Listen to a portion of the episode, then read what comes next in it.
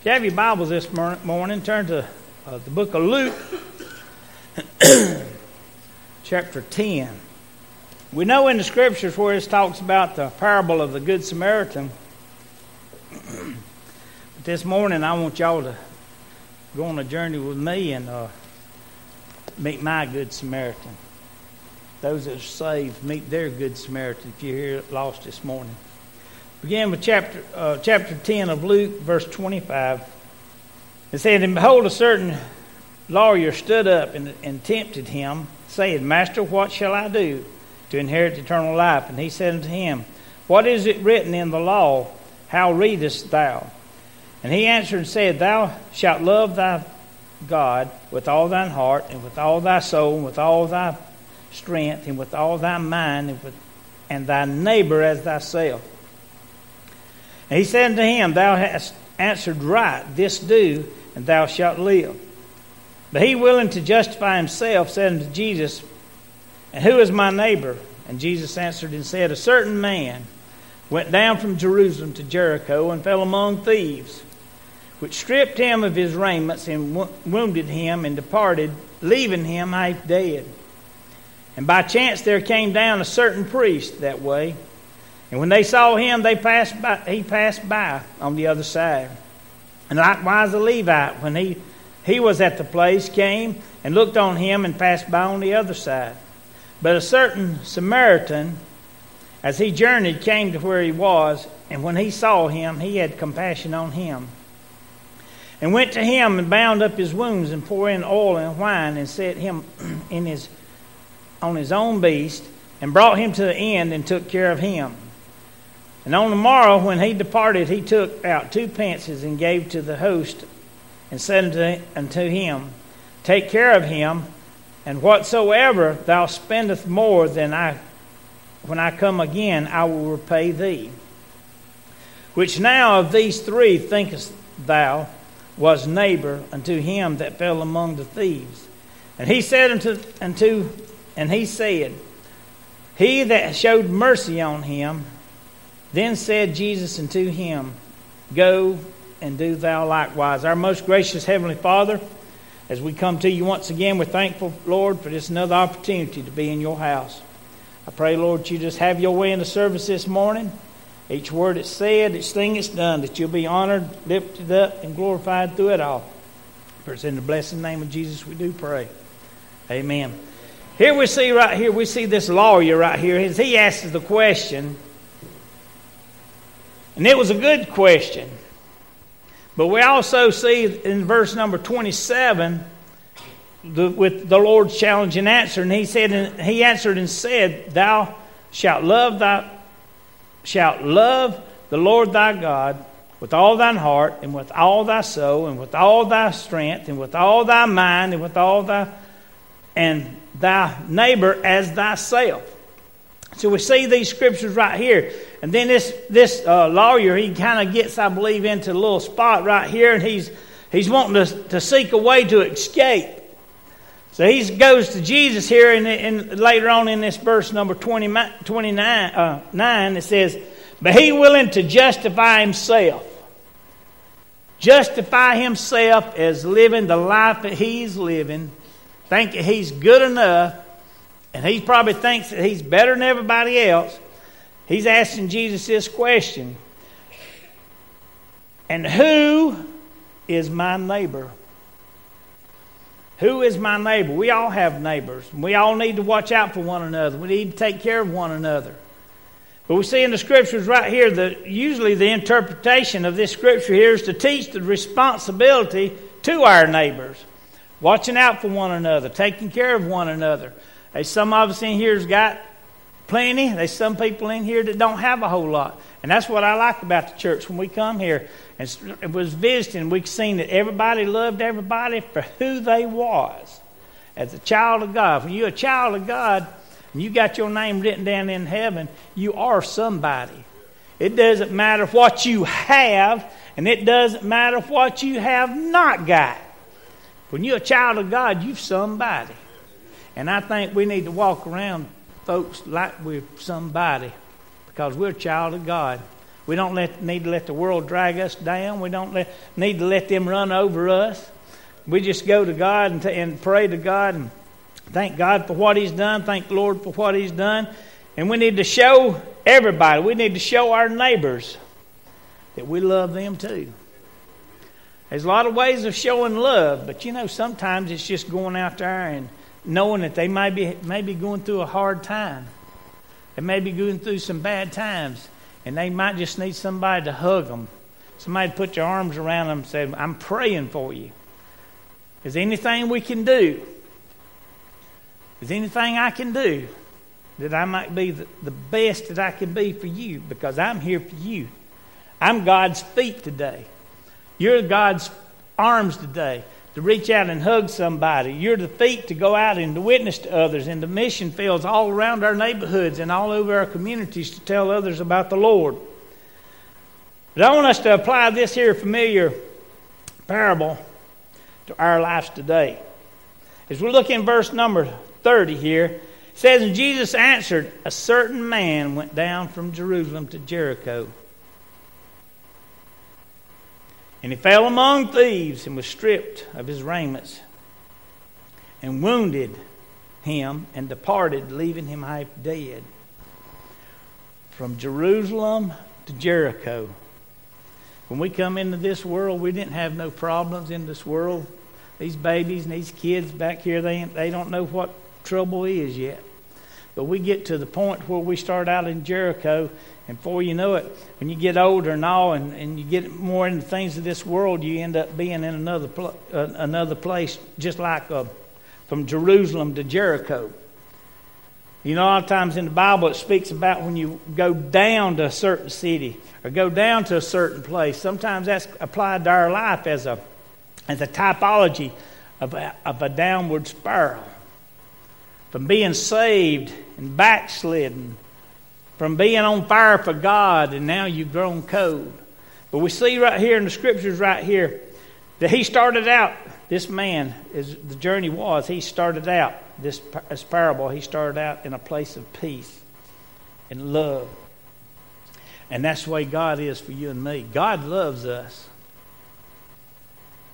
He'll do anything. He's sent his son to die for you that a debt that we could not have paid. He sent his son to die on the cross. It took his blood to save you and save me. It took his blood to save our grandchildren and our children. Then he finds, finds himself, as he's gone down, he, he finds himself cursed. He finds himself in a place that he wished he hadn't ever been in. He was on this place all alone, on this road. He didn't have nobody with him. But when we realize we're lost and we get saved, and we're going down this road of life, we got Jesus with us. We're not by ourselves. How many times have you been struggling and going through some problems, and you have we just have to say, Jesus, Lord, would you take care of this? I can't handle this, I, I, I, but I know you can. I'm no match for the devil, but Lord, I know you can take care of it. And the scripture says here is he fell among thieves. The biggest thief we have today, whether you lost or saved, is Satan. He'll try to strip you of everything you have. He'll try to wound you. He'll try to beat you. He'll try to mess you up just like this man here did as he was on the road. and that's the way Satan works. He's want, the reason why there's so much going on today is he knows his time's almost running up. And when the last person gets saved, that God, God says, Son, go bring our children, my children home. But see, the devil, he knows his time is running out. And he's out trying to devour as many people as he can and get as many people as he can away from God. Verses uh, John chapter 10, verse 10 says this A thief cometh not but to steal and to kill and to destroy. But Jesus says, I am come that they might have life, they might have it more abundantly. But Satan, he's out to destroy us. It started, you know, it started way back before the Garden of Eden. But see, he walked in the Garden of Eden, and God done told him not to take of the forbidden fruit, but they did. But Eve did anyway, because Satan told her, "says Well, you're not. Surely you're not going to die. You're not going to die if you take this right here that God said that you're not supposed to take, because God knows that when you eat upon this fruit, you become, as the Bible says, God, little God, little G, not God that we serve." He says you're going to know the difference between good and evil. You're going to be able to see things. But most of all, I believe Satan was trying to tell her, you ain't got to listen to nothing God has to tell you to do. And that's the problem that we have today. Too many people don't want to listen to what God has to say. Too many people don't want to do what God wants them to do. He's trying to, as Satan, he tries to strip us and leave us half dead. Spiritually, he's stripping us and leaving us uh, with no righteousness at all. But when we get saved, we're clothed by God's righteousness, by the Lord's righteousness. Not nothing that you and I have done, but what Jesus has done. So, as this man was a typology of he been stripped of his raiments, Satan wants us to stay stripped of our righteousness of Jesus Christ. But Jesus wants to clothe us with His righteousness. But that's why when we got the when His shedded blood and His righteousness, when Jesus looks at us and we stumble and we fall, we sin, and we ask for forgiveness, He can't see it because what Jesus does. Jesus is righteousness. Jesus blood. And he left, and the scripture says that they left the man half dead. We're all spiritually dead in trespasses and sin until we accept the Lord as our personal Savior. But want us look at the priest here also. Let the, let the priest and the Levite right here represent the, the empty solutions and the empty answers that the world has to tell us. In the scriptures here, is the, the, the priest represents the uh, people who condemn us if you can't follow the law. But Jesus says, I have come to fulfill the law. Didn't he? I've come to fulfill the law. and uh, and, and the priest, you know, some people say, well, the priest might have not have helped the man because he was bloody. And the priest was rushing back before he might have been going to the temple, and it might have been his time to have the sacrifices or to pray or lead into something in the church, and if he had, had got the blood on him, he'd been unclean.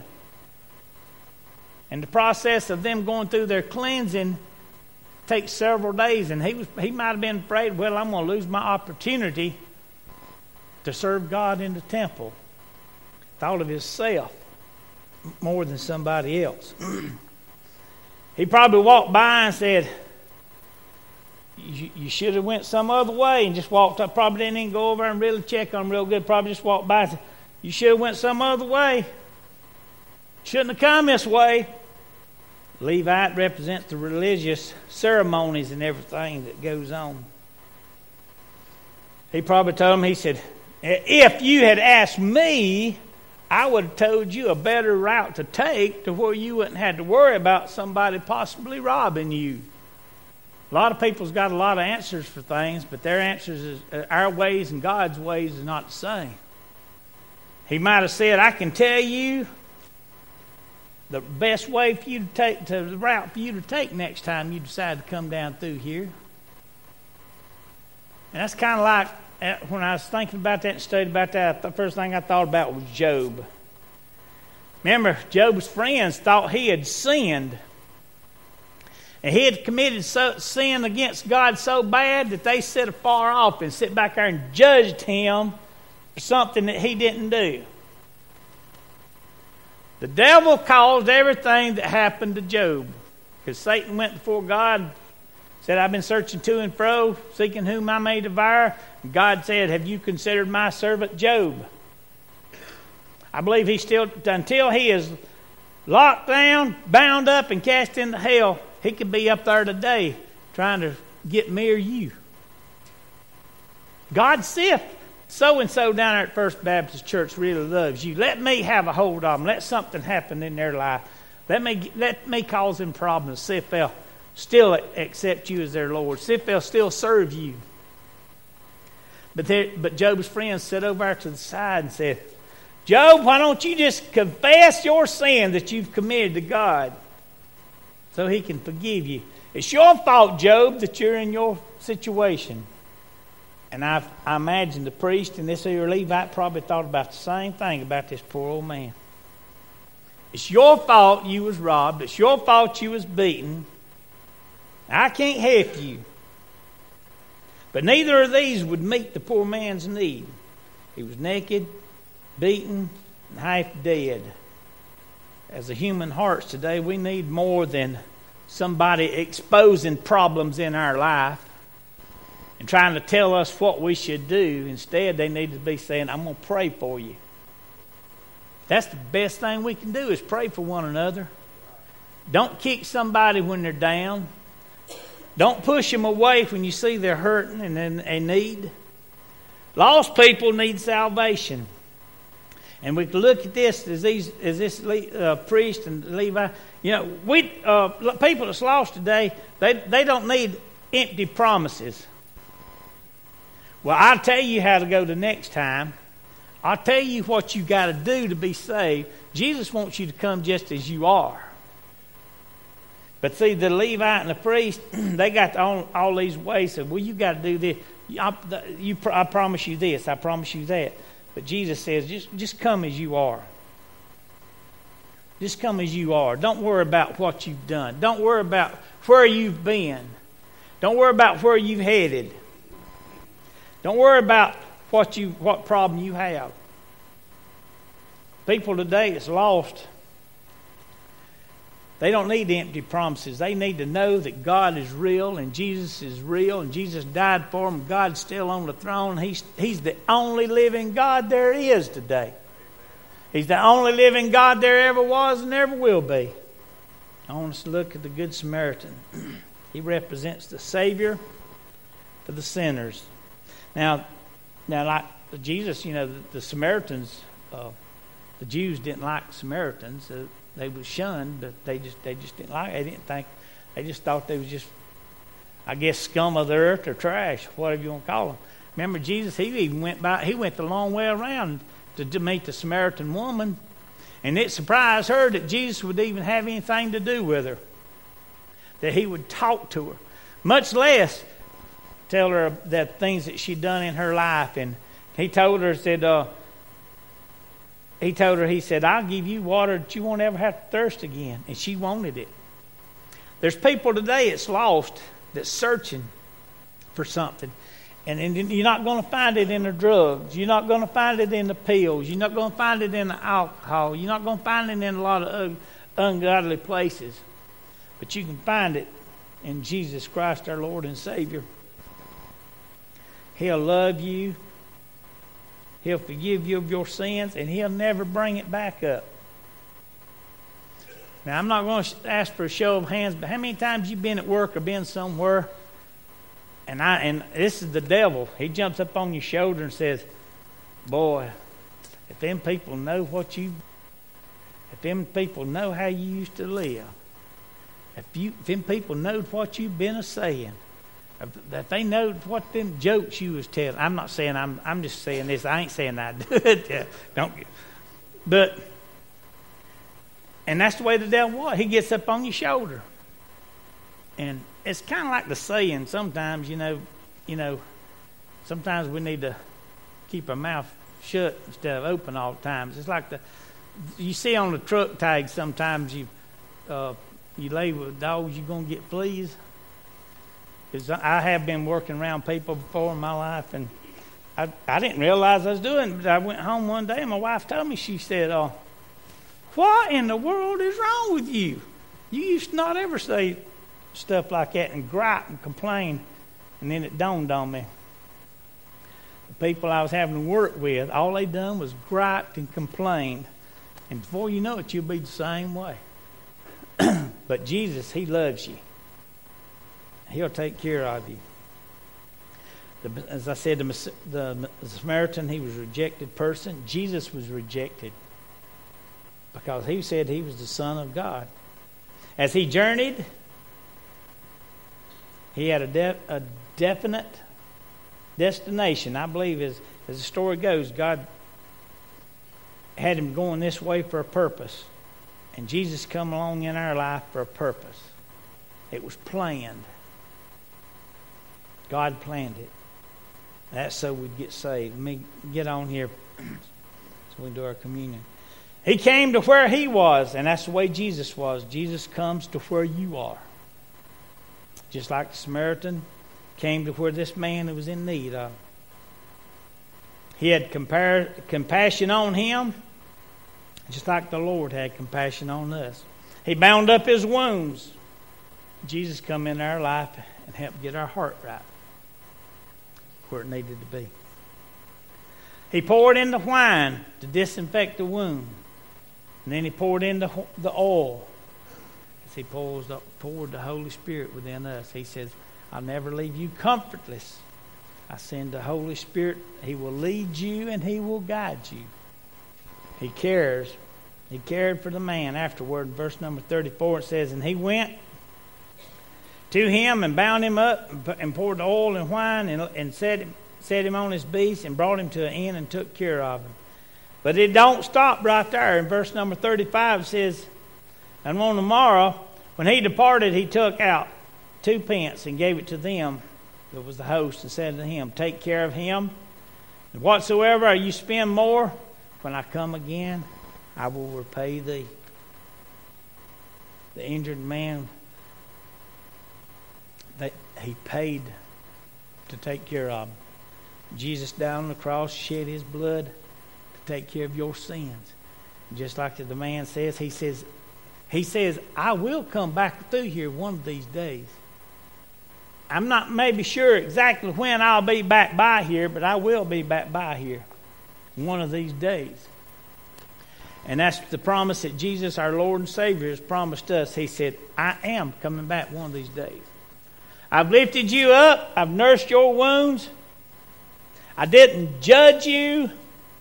I just asked you to love me and accept me as your personal Savior. You didn't have to do nothing real hard, didn't have to do nothing real complicated.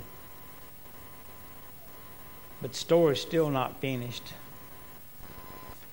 If you're not saved today before you leave, I pray that you'll accept the Lord before it's everlasting too late. We're not promised the next day. We're not promised the next minute. You might not see me anymore, and I might not see you anymore. But if we're saved, we'll meet. We'll see each other in heaven one day. As we get ready to do our Lord's Supper, Jesus, as, as Scripture says, one day Jesus is coming back to carry His children home. He says he gives them the money to take care of them while he's the man was there. Jesus has got the Holy Spirit here to take care of and watch after us till he comes back. And one day he, it could be before you get home. It could be before you come back to church tonight. We don't know. Jesus don't know. But I believe with all my heart that Gabriel's got that trumpet up to his lips right now. Just ready to blow. Just waiting for God to say, Go bring my children home. If you're here this morning, you're lost, don't leave without accepting the Lord your personal Savior. Accept Him as your personal Savior. It will be the greatest thing that's ever happened to you. It'll be the greatest gift you've ever received. if you're here this morning, you're visiting, you're a saved child of God, saved by the bloodshed of Jesus.